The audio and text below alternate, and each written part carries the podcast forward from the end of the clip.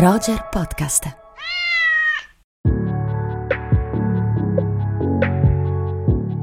Ascoltatrici e ascoltatori di Roger, bentornate e bentornati. Io sono Simone Spoladori, questa è una nuova puntata di Rubik, il nostro podcast di cinema. Qui con me, come sempre, c'è Andrea Chimento, ciao Simone, ciao a tutte e ciao a tutti. Andrea, come stai? Molto bene, tu come va? Tutto bene, tutto bene. Oggi parliamo di grandi mostri. Mostri grossi.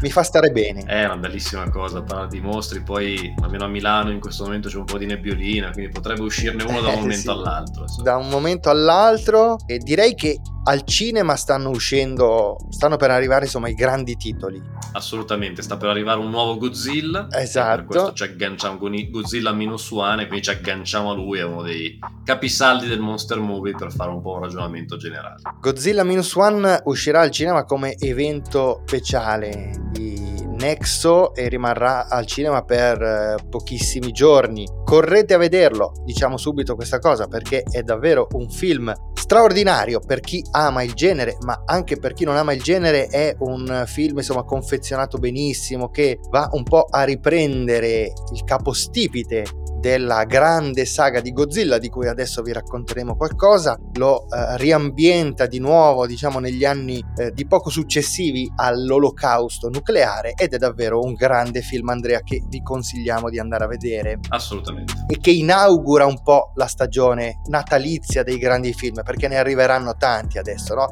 Arriveranno grandi autori come Woody Allen, come Michael Mann, ma arriveranno anche blockbuster attesi come Wonka, Ci prepariamo al Natale, poi chissà che puntate faremo, straordinarie. puntate straordinarie in attesa della Classificone. in attesa della solita straordinaria puntata sul classificone Andrea. Bene. Sì, Ma parliamo di Godzilla. Che rapporto hai con Godzilla? No, ottimo, ottimo, proprio fantastico, tant'è che un nostro amico comune, ma lo citiamo, lo salutiamo, Paolo Parachini, la prima volta che è andato in Giappone mi ha portato un piccolo Godzilla originale dagli studi Toho reali, un, un pazzo che conservo gelosamente, quindi ho un rapporto anche familiare e domestico. Ah, che bello. quindi Alla grande. Bene, bene, io ti, ti confesso Andrea, non so se te l'ho mai detto invece che uno dei- una delle mie grandi perversioni sono i dinosauri. Eh, beh, anche, an- anche lì. Amo i dinosauri alla follia, quindi Godzilla possiamo un po' farlo rientrare in, questa grande famiglia, in questa grande categoria, ma tutto ciò che contiene un dinosauro per me diventa automaticamente irresistibile. Anche se si tratta della più grande cazzata che sia mai stata concepita da uno sceneggiatore, se c'è un dinosauro io non resisto. E ne hanno fatte tante, tra l'altro, di cazzate con gli Eh. ultimi Jurassic World, insomma, si sono avvicinati molto a un punto davvero difficile da raggiungere. A un punto di non ritorno, Punto di non ritorno. esatto, un punto di non ritorno. Diciamo che Godzilla stia andando un po' più su di lui una grande saga di film, il primo film che è un film bellissimo del 1954, un film di Honda che oltre a essere un grande rilancio del tema dei monster movie che poi si collegano già al cinema muto, eh, tu dicevi dinosauri, cioè il monster movie è un qualcosa che nasce già assolutamente nei primi decenni della storia del cinema. Godzilla però è un rilancio molto concettuale, politico, direi spesso il cinema dei mostri per me è una grande sottogenere della fantascienza che porta riflessioni politiche importanti perché Godzilla è direttamente una metafora della bomba Eh sì. atomica, nasce attraverso le radiazioni, sputa fuori questo raggio atomico potentissimo e nasce proprio dalle grandi paure della cultura giapponese, chiaramente Hiroshima, quello che è successo nella seconda guerra mondiale, Eh sì. e aggiungo anche un po' il tema del mare, dell'acqua, degli tsunami, tutto questo aspetto particolarmente minaccioso a livello culturale per il popolo giapponese. Una grande rappresentazione metaforica, quindi degli spettri che si agitano in Giappone dopo l'olocausto nucleare di Hiroshima e Nagasaki, però incarna proprio come dicevi tu anche tutta una serie di paure con cui questo popolo si è abituato a convivere di secoli, dallo tsunami al terremoto, insomma è una terra che è proprio segnata da questa minaccia incombente della natura a cui si aggiunge poi chiaramente il pericolo atomico che viene invece portato dall'uomo. Io direi però adesso Andrea che ascoltiamo proprio un pezzettino, un ruggito diciamo del Godzilla originale del 1954.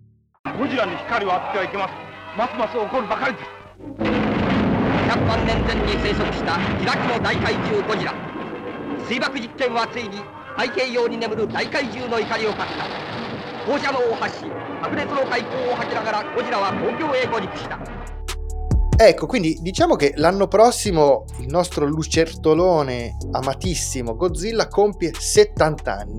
Cacchio, potremmo farci un grande progetto ora che ci viene in mente. Un grandissimo progetto lo meriterebbe, questo ritorno al cinema è un ritorno davvero notevole, ma Andrea consiglio a tutte coloro e a tutti coloro che ci ascoltano di andare a vedere anche Monarch, che è una serie Apple TV Plus in cui c'è Godzilla, anche se non è il protagonista della serie, sta un po' sullo sfondo, diciamo, quando compare ovviamente è un momento bellissimo, anche perché i mostri, e sono tanti, grandi mostri all'interno di questa serie, sono davvero da un punto di vista degli effetti speciali straordinari, però è una serie veramente molto bella che innesta una narrazione familiare anche piuttosto complessa e avvincente proprio sullo sfondo dei grandi mostri, intrecciando anche tutta una serie di tematiche politiche molto attuali e attualizzate da eventi storici che purtroppo stanno segnando il nostro presente e la nostra contemporaneità. Quindi Monarch secondo me è davvero una serie da non perdere. Ottimo, assolutamente. Poi sai sulla serialità anche qui potrebbe aprirsi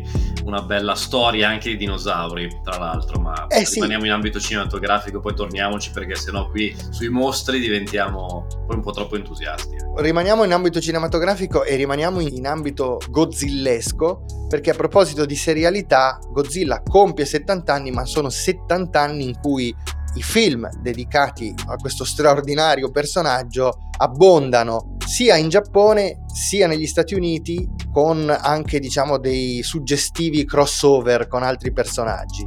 Eh, guarda, allora, il mio film preferito di Godzilla, a parte il primo, è proprio un, un crossover, però magari faccio un attimo di spiegazione prima subito di, di, svelare qual è, nel senso che negli Stati Uniti hanno rilanciato più volte questo, questo tema di Godzilla, con esiti artisticamente anche un po' dubbi, come il film di Roland Emmerich del 1998 poi è stata rilanciata questo grosso progetto dal 2014, se non vado errato, con un nuovo Godzilla americano per la regia di Gareth Edwards. Il Monsterverse. Il Monsterverse, che poi si collega anche a King Kong, chiaramente, di cui tra pochissimo torneremo a parlare. E il terzo capitolo di questa nuova saga di Godzilla, il primo era appunto del 2014, il secondo cinque anni dopo con King of the Monsters, che era già un grande calderone dei tanti dei mostri giapponesi, perché poi tantissimi nascono da lì che vengono un pochino a sfidare Godzilla o anche ad accompagnare Godzilla. Il terzo capitolo è questo crossover Godzilla vs eh, King Kong, che per me è un, è un signor film, per cui è un debole importante, e anche perché sono due mostri entrambi che, che amo molto, ma secondo me quel film che è uscito, se non vado errato, proprio un paio di un paio d'anni fa, nel 2021, di Adam Wingard, mi sembra un film di grande spettacolo, ecco, molto adrenalinico, chiaramente un po' tamarrone, ma mi è piaciuto. Bene, allora ascoltiamone proprio un estratto.